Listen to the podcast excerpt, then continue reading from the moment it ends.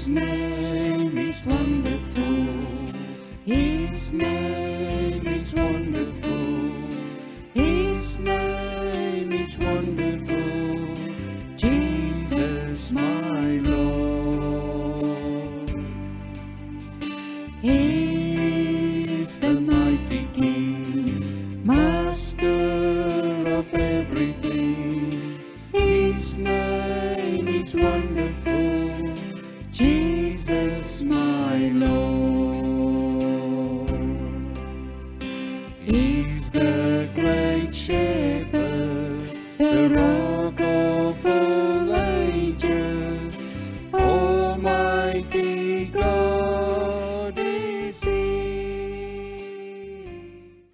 Just want to start off talking about the dispensational view of the Bible.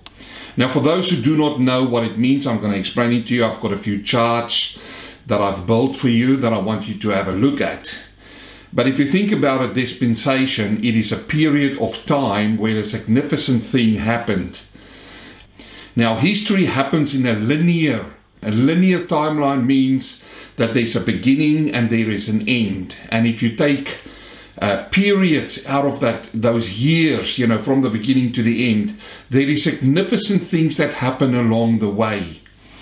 Uh, we can think about the development of the car. When was the first car made? In what in in what dispensation or what uh, decade was the car made? And the aeroplane and you know even the telephone and all of these things.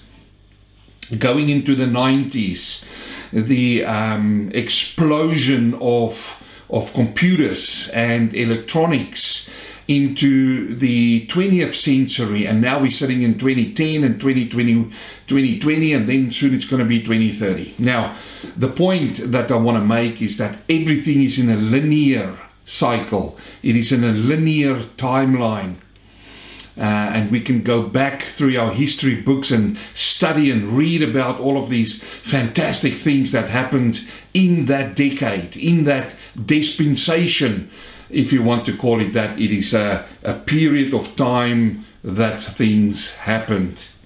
We also have it in our own lives. Everything that God made is, is, is tied down to these, these years, these days, this this um, hours, this minutes, everything.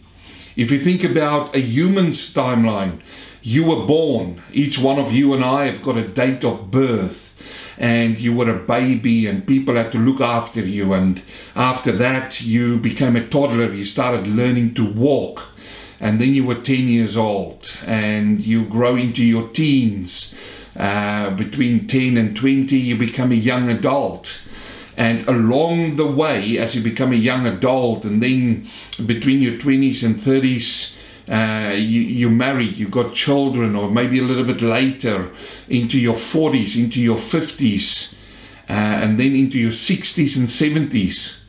And each one of these decades that you lived represents something special in your life development, independence, and all of these things all of that is in a linear timeline.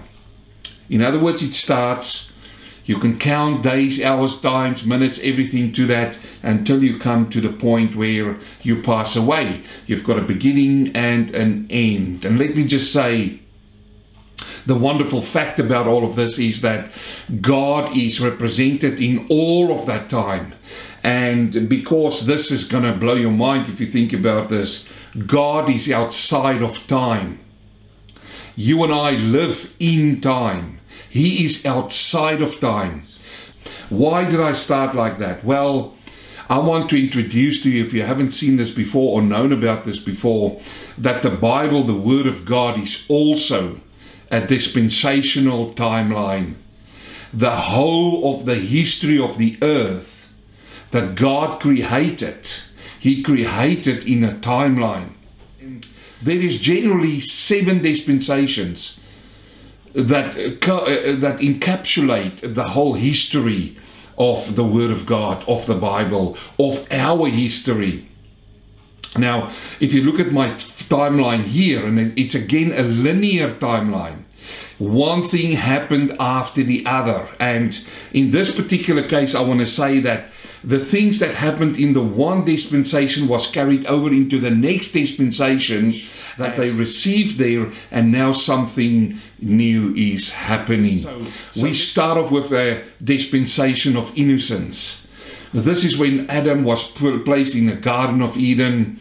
He didn't know between right or wrong, and uh, Eve was made for him, a good helper for him, and they were living in a dispensation of innocence. And you can open up in your Bible and you can read all about the dispensation of innocence. Then what happened?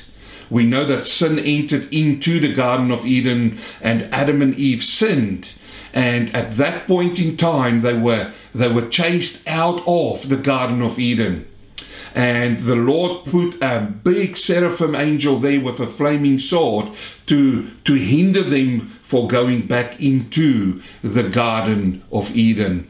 A lot of people ask me, where is the Garden of Eden today? Is it still on the earth? And the answer to that is no, because there was a flood that happened. But nevertheless, if we go back to our timeline, we see that that ended the, the, the dispensation of innocence. Man now had a conscience. Man now knew what he was doing wrong. And this introduced the age or the dispensation of conscience. And that led up right up to the flood. And we find in the time of conscience that a man by the name of Noah, he preached as a righteous preacher to the masses of people, but they would not listen. Their conscience was sheared. Their conscience were hardened. And then uh, the flood happened. God looked upon it and the flood came in and everything was destroyed that was in that in that dispensation of of conscience. And after the flood happened and Adam came or Noah came out of the ark, then it started a new dispensation. And this is called the dispensation of human government. And we can go right through the scriptures. Again, we read about that. We read how the people wanted to have a, a human king, a human government, a human ruler. The one dispensation flows over with the experience into the another dispensation. Now we have innocence, we have conscience dispensations into a human government dispensation. And this came to a head, this came to an end when they built the Tower of Babel. You remember the account around that where man said, Let us do all of these things, let us reach into heaven. Uh, so that we can be God. Now, underlining in all of this, you should not forget this, underlining in all of this is that thin line of Lucifer, of Satan, who's playing in the background trying to bring down God Himself because he wanted to set Himself up as God. So we see that the dispensation of human government came to an end when God confused the languages at the Tower of Babel that introduced a new dispensation, and that is called the dispensation of promise. And this is where we found the man Abraham, and God made him those beautiful and wonderful promises. You remember some of them where God said to him that his descendants will be like the sand of the sea, like the stars in heaven. And those promises were made to Abraham. He went into captivity, well, uh, willfully into captivity through droughts, and his nation then uh, was sitting under Pharaoh in Egypt. And this was in a time of promise. God promised a better life. God promised a city to Abraham. It is the dispensation of promise. And not only was it to, to, to Abraham, but it flowed over to Moses when. Uh, when the nation was was was um, persecuted by the pharaohs that God gave them the promise of a better land. God said I will take you to Canaan land which is a better land. The promise uh, the dispensation of promise they lived through that whole time through those years with a promise they were looking forward to. This is the dispensation of promise. And, and whilst they went into this dispensation of promise, they carried with them the dispensation and the learnings from the dispensation of human government. And we see the depravity that happened there, and we also know that this dispensation came to an end uh, right on the border of the promised land of the promised land. You remember when they sent the spies into the promised land and they came back with those big, big uh, uh, grapes and, and they said the, the land is truly what God said it was going to be. So God, remember, God's promises is always yes and amen in Him. Always yes and amen. God's promise, there was nothing wrong with God's promise. It was with the, the mankind, you know, who didn't hold on to the promises. They didn't, uh, because God said, I'm giving you this land. And two of the spies let's go and take it. Doesn't matter whether the people in there look like giants, let's go and take it. Uh, but the promise is there. And we see that that dispensation of promise came to an end when they decided not to enter into the land, the, the land of promise. And, uh, and that is where that dispensation came to an end. And they turned around there, and for 40 years they were dabbling and walking around in the wilderness. Well, the, the end of the dispensation of promise led into the dispensation of law. Of law. You remember the law was given to them in the wilderness. You remember when Moses went up onto the mountain and received the tablets, the Ten Commandments. Those are not the only laws. There were many other laws if you read through Numbers, Deuteronomy, and all of those books there. But these were the things which they learned. They were placed under in the, in, in, in the state in the wilderness when they did not enter into the land of Canaan, the promised land, they they were under the law. Now, the law is a really interesting subject and a topic to discuss, and uh, and I endeavor to preach a little bit more about it in the future because. Uh, the law was never intended for man to have a way to God. Never. Never. The law's never been placed there to say that if you keep the law that you will be saved. No, no. The law, uh, the Bible says, is a tutor. Is a tutor. A tutor is like a teacher. And, and, and what is the law teaching these people? It teaches them that whatever we do in all of our efforts and all of our good doing, that we will always fall short of the glory of God. It, it, it was designed to bring a hunger in mankind to reach out to the Savior, to the one and the only one who could fulfill the law and give us the peace that is only uh, Him that can give us that, that peace. So this brought in the dispensation of law. And we start to find uh, our recent history uh, is really based into this dispensation. You see, if I backtrack a little bit between Noah and the human government, we had what we had the Noah law or the Noah law. We had the uh, Adamic covenant uh, with the Adam covenant in, in the beginning. Uh, but now we have the Mosaic law. And this is where the Pharisees of Jesus' day and Paul's day, this is what they embedded in, into this dispensation of law. And, and remember what I said every single dispensation brings with himself into the new dispensation the relics. Yeah, that's a great word. The relics of the previous dispensation. And it becomes so more clearer and evident as we move in from the dispensation of law into the dispensation of grace. Uh, because you will find, my dear friend, that it brings the dispensation of grace, uh, you, you know, was brought into with the relics, with the old things of the previous dispensation, the law. Now, we see the dispensation of the law has got all the prophets in there, all the accounts that happened uh, with the nation and the prophets who sp- spoke about that. And that dispensation came to an end at the cross of Christ, at the crucifixion. It's at that point there that Jesus Christ, and listen to me very carefully, fulfilled all the law. Not just part of it. There is groups out there that he only fulfilled the sacrificial law. No, not so. He fulfilled all the law. Every single thing.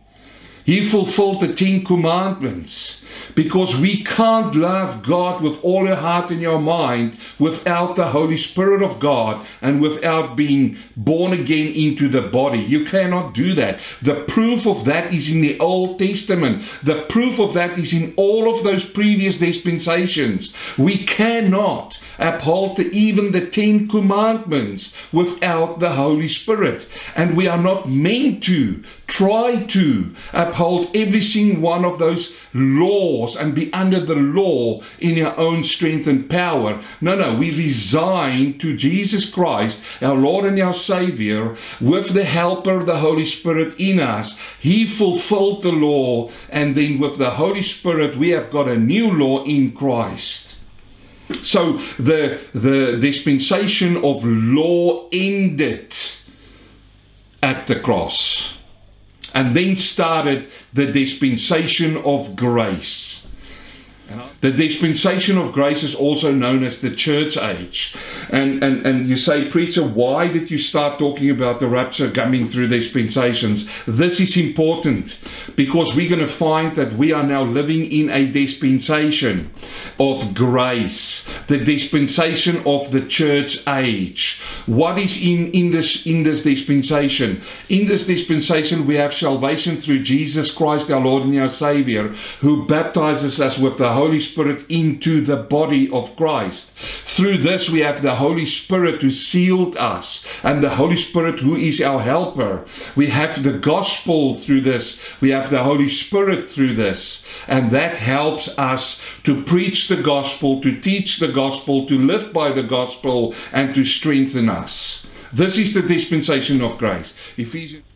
So, this dispensation of grace will continue because we are still in it. And as I'm going to talk about the timing of the rapture, this become evident when we go to Revelation.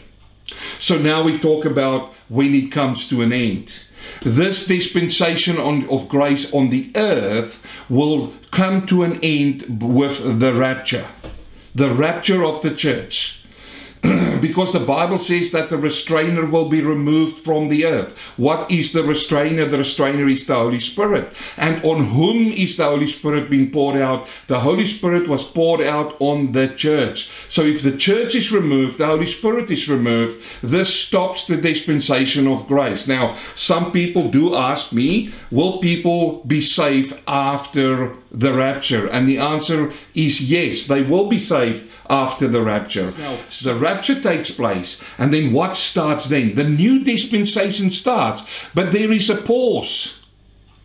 There is the only pause in the dispensations for a special event.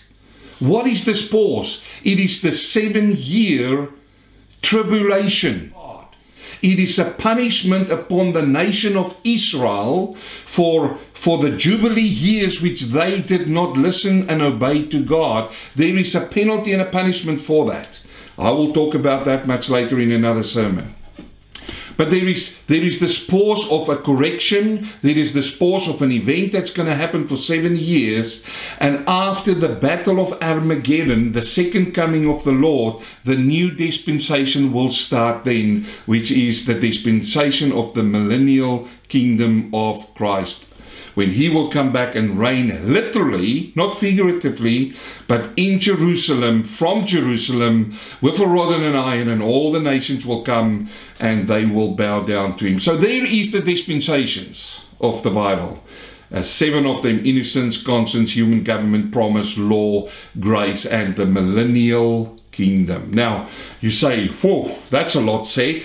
Uh, and I want to implore you to, uh, if I talk too fast, it's because I'm really excited and passionate about this. But you can always pause, rewind, listen again, take notes, and go and study it for yourself.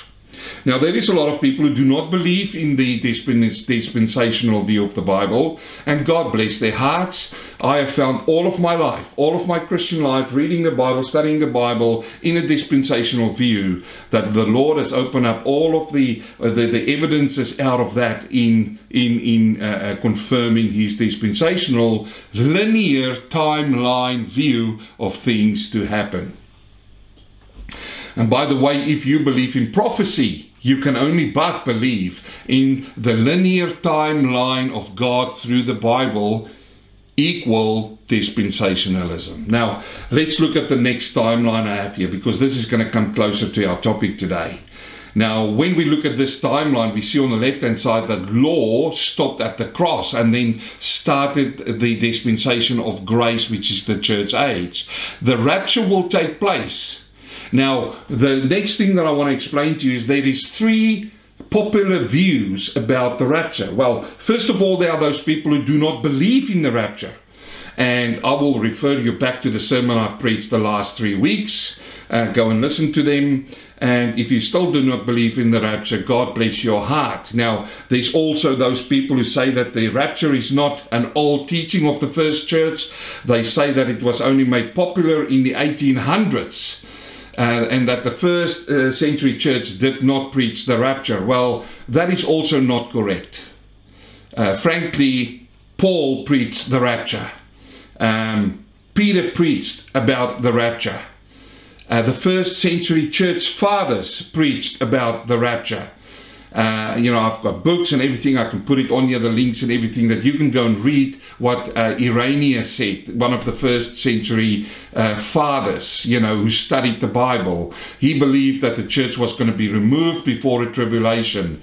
Justin the Martyr, he believed that the church was going to be removed before the tribulation. And you can go through right through all the first century church fathers. It is from 300 AD onwards that a, a, a misconception was placed within the church and the words were, were taken away and the message was changed of the rapture. And by the way, I'm, I'm a big believer that uh, uh, the part of the apostasy which is going to come upon us is because of the bending of the scriptures, of, of, of, of walking away of the doctrine of the apostles which they received from the Lord. And I will show you today that this is not something which they just dreamed up, but it is evident in the Old Testament.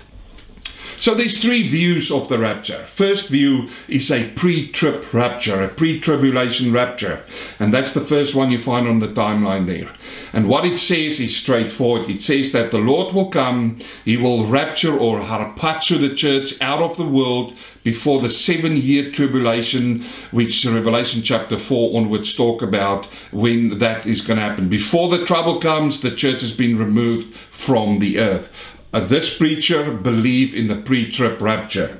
Uh, I believe by some people in a mid-trib rapture. You see, they say that there's three, three and a half years, and three and a half years is broken up in the middle, right in the middle, and in the middle is where Christ is going to come back after, after the seven seal judgment already been opened. The seven seals incorporate the four horses of the apocalypse. They incorporate, incorporate uh, workings of the Antichrist. Uh, in that three and a half years, let it be known, you, you heard here today, that there is millions of people who will die on this earth.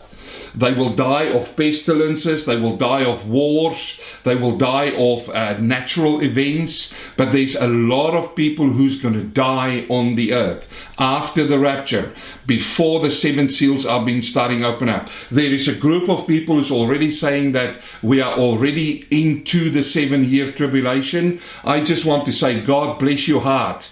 Because if you say that what's happening on the world is the tribulation, you need to go and study the Bible again and read the four horses of the apocalypse again and realize that the amount of people dying with COVID, with, uh, let's combine them all. Let's combine cancer, let's combine flu, let's combine COVID, let's combine, you know, with, uh, you know, every single thing that you can think about today the amount of people which dies today upon the planet of earth is not even a touch of the amount of people that's going to die once these horses of the apocalypse start riding those horses and in wars and in pestilence. The COVID is nothing. COVID is a smokescreen. Let me Now, I know you're going to turn off the computer and run away and say I'm a, a conspiracy theorist. Do whatever you want to do. But listen to my words before you turn it off. COVID is a dress rehearsal for the bigger problem that's going to come upon this earth, and that is with the climate change and the climate things that's going on right now. You think lockdowns is back in in in, in uh, with with with this uh, virus thing? Lockdowns is going to become worse once once the once the world elite is going to push through this new uh, uh, um, climate changes. but I don't want to be sidetracked. You and read up all, uh, all that yourself. But the mid tribulation people say that we're going to go through three and a half years of hardship, and then God will come and remove the church from the earth. They say that a lot of these, these seal judgments is man made. I don't believe in this man made things and God made things. Um, you know, I believe the tribulation starts, the day of the Lord starts when the church has been taken out, and then we will see what's going to happen on this face of the earth. You do not, by the way, want to be on the earth during that time. So that's the mid tribulation rapture. But then you have a group of people who talk about the post tribulation rapture. They say, oh, yes, we believe in the rapture, but it's going to happen after the seven years, the seven years. And somehow, when Christ come back in Revelation chapter 19, the rapture also takes place with all of the dead saints first, reunite with their bodies. Then the church is pulled out then somehow in the air we make a backflip as warriors in the army of God in white robes, and we come back with him, and he's going to have his army fight the battle of Armageddon. That to me is absurd. I, it's absurd. Uh, I find no biblical proof for that, but uh, if you want to believe that, uh, God bless your heart. Um, the post trip, uh, they say, happen, happens after the, the trumpet judgments and after the bowl judgments. Now, let me just say, some of those judgments means that water will turn into blood. And if we as a church are here, doesn't matter where you are, at some stage, you just to quench your thirst, you will have to drink a little bit of blood. The church of God was never made to drink blood. Never. We see that in in uh, you know Egypt when when the ten plagues happened there, God protected His people against the plagues. And and please don't come and tell me that God will have all these Christians in one little corner in the globe and they will drink fresh water and live in a utopia whilst the rest of the world's going to burn. You know, wormwood is coming. That that that that um, meteor is going to hit the earth and the water is going to turn into wormwood, and you know half of the plantation is going to be dead and you know the ships half of the ships is going to be destroyed. But hey here in ethiopia little island the christians god protected them like in the ark right there. You understand the ark wrong if you think that's what god's going to do. God lifted noah out of the problems. The ark went up out of the problems but let's just continue. So the post tribulation people say that he will come uh, at his second coming and then we will have and set in place the kingdom of God. Now, let, let, let's focus our eyes now on Paul, what Paul is going to say. In 1 Thessalonians chapter 4, verse 16, Paul says, For the Lord himself will descend from heaven with a shout, with the voice of an archangel, with the trumpet of God, and the dead in Christ will rise first then he, we who are alive remain shall be caught up together with them in the clouds to meet the Lord in the air. And thus we shall be always with the Lord. Now, when I read those words to you, it's the words of Paul. And you've got to ask yourself the question what, where did Paul get this? Where, where did Paul get this? Where, what happened to Paul, or who gave Paul information to be able to come and preach this? And it wasn't the only place. He, he spoke about it to Thessalonica, Thessalonica. He spoke about it to Corinth. He spoke about it to the church in Galatia. He spoke about it. He preached in the first century the rapture. Let's just, and if you have got problems with the word rapture, let's say the harpazo or the snatching away or the caught up. What in the world will make Paul say these words? And now we need to focus a little bit on Paul.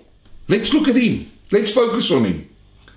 Before his conversion, Paul was part of an effort to bring in a renewed nation. Just bear with me. He was part of that movement. He was a Pharisee. And he saw his task as a Pharisee before his conversion to bring in a renewed nation, a new nation, and to present this new nation to God as a purified people. And this is what he said it himself. In Galatians chapter 1:14 he says that he was going after the, the tradition of the fathers. And remember when I spoke about dispensationalism, he, what was before the dispensation of grace, which Paul lived in? It was the dispensation of law. And he brought in that relics of the law into the new dispensation. He calls it the traditions of the fathers. And what was those traditions of the Pharisees? They wanted to renew the nation. Why did they want to renew the nation? Because the nation was under captivity of the Romans. And they believed, Paul believed, that if they can renew the nation, purify the nation, that, that the Messiah would come, that Jesus Christ will come. They were reading, listen to me, they were reading the prophecies, the prophets, but they didn't understand them. They didn't know what they were reading. They were, they were confused. And this is why they were hanging on those traditions. And he was, he was part of that effort. He was looking forward for the salvation of the Messiah. But let me say now to you and to you, brother and sister, that salvation had a different meaning to Paul than the salvation we have today has got for us. He had a different view of salvation. And today, even today in the church, there are many preachers who preaches a different salvation than what the Bible teaches. And Paul is a classic example of that. You see, to Saul, salvation had a national, an international, and a cosmic dimension. I'll say it again. For him, salvation meant it, it, had a national dimension and it had an international dimension and also a cosmic dimension. You say, please explain, preacher, and I will. Thank you for asking. You see, the national uh, dimension for him was that if they bring this renewed people to God, if they renew the people uh, through the law, through the scriptures, through holding all of those pharis- pharisaical, there's a new word for you, pharisaical, I'll use that, pharisaical laws, that the people will be so new, they will be pure, and that God will then send His Spirit into the nation. Now listen. You remember when the Spirit of God left the nation? You remember when what happened? It was called Ichabod, dead without a spirit. And these Pharisees were holding on, they were reading the prophecies, and they said, if we can only get the people to abide the laws, really stringent laws, then it's going to be a renewed nation. Nationality is going to come back, and God's going to send back His Spirit into the nation, the national nation of Israel. That's what he believed. Salvation meant to him that. Secondly, it had an international dimension. What does that mean? Because currently they were under the under the yoke of the Romans. They were captured. They had to abide by Roman laws and rules and everything.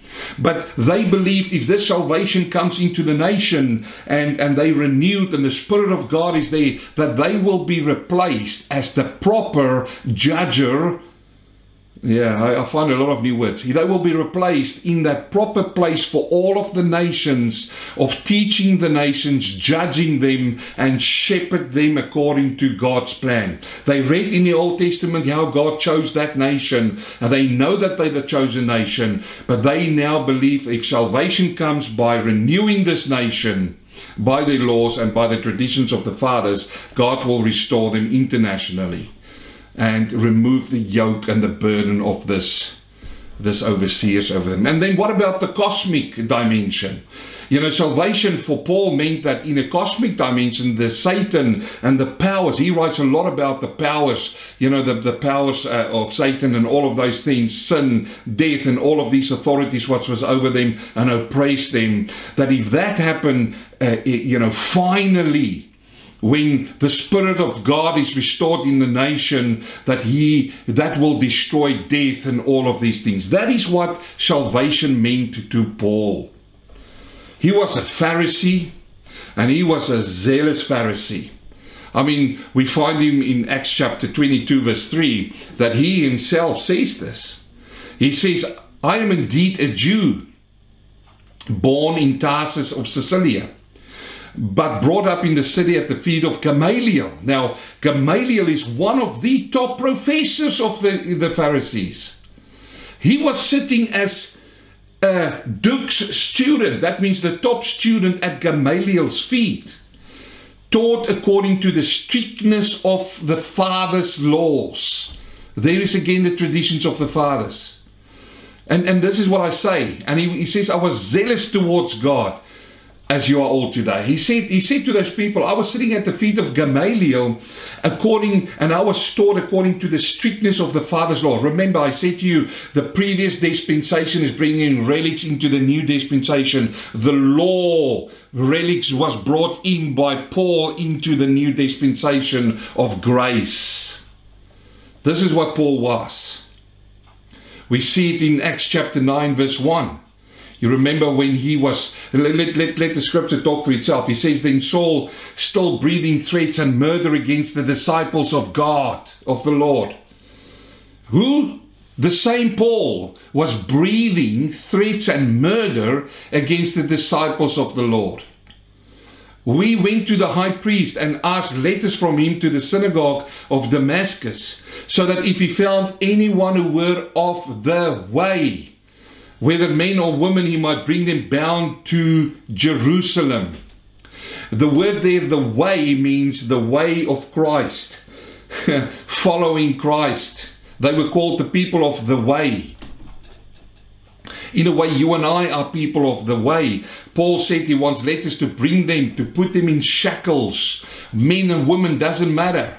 Bring them back to Jerusalem to be persecuted. And then what happened?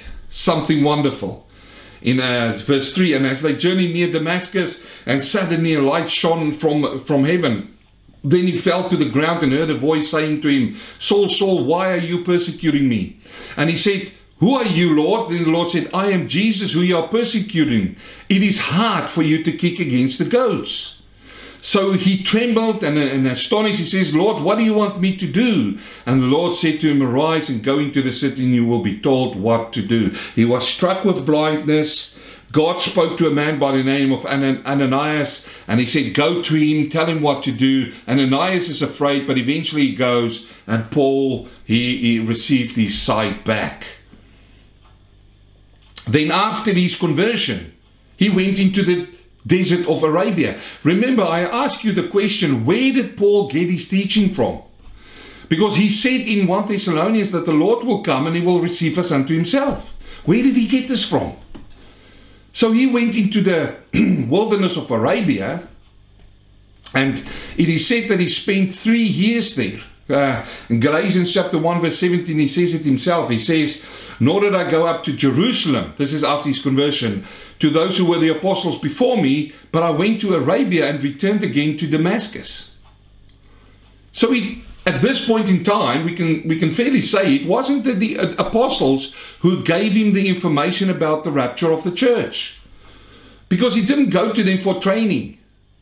He didn't write into the school of Peter, or James, or John. He went in opposite direction. He went to the wilderness, to the desert of Arabia. There's nothing there. And he spent what they say three years there. And that's where we believe that the Lord Himself ministered to Paul uh, the things of the scriptures. He opened up the scriptures to Paul. You see, the thing about Paul, which you need to understand and know here, is that he knew the scriptures.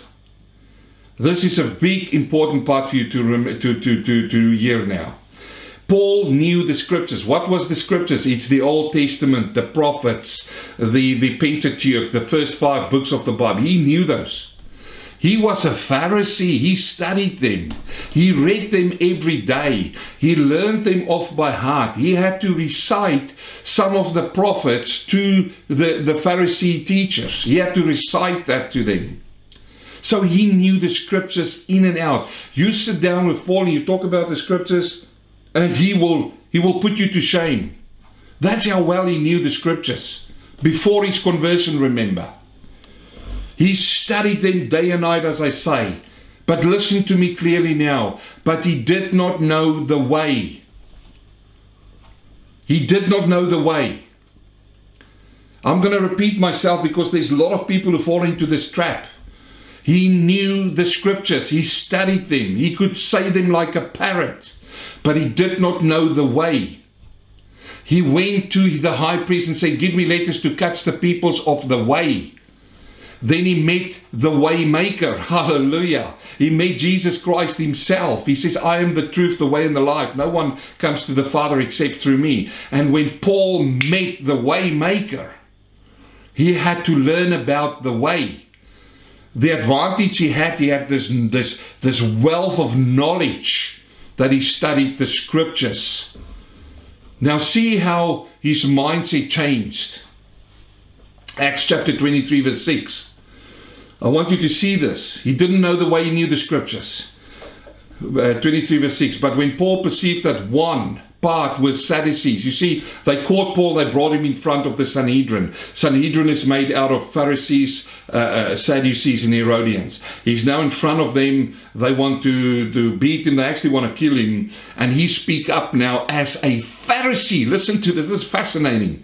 But when Paul perceived that one part was Sadducees and the other part Pharisees, he cried out to the council, Men and brethren, I am a Pharisee you see, the son of a Pharisee, concerning the hope, listen now, the hope and resurrection of the dead, I am being judged. And when he had said this, a dissension arose between the Pharisees and the Sadducees, and the assembly was divided. For the Sadducees had said there is no resurrection, no angel or spirit, but the Pharisees confess it both. I love this.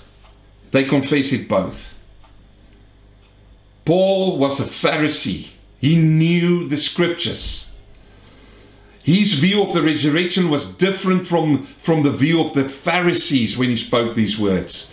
But he didn't, he didn't mind him because he knew he can tap into them just believing in a resurrection. So he says it right here. He says, says that um, concerning the hope and resurrection of the dead. Uh, so his view was different. You see, it was not one of the doctrinal beliefs, the resurrection, the Pharisees. It was a political, a religious, and a cosmic hope they've had. They didn't preach it as a doctrine as Paul did. And this is the difference here. You see, the Pharisees longed for God of Israel to fulfill the promises that He was going to relieve them under that dictatorship and, and to free them from the oppression. And that's what they, they saw they saw the defeat of Israel's enemies. But that's not what Paul was talking about, although he called upon the resurrection.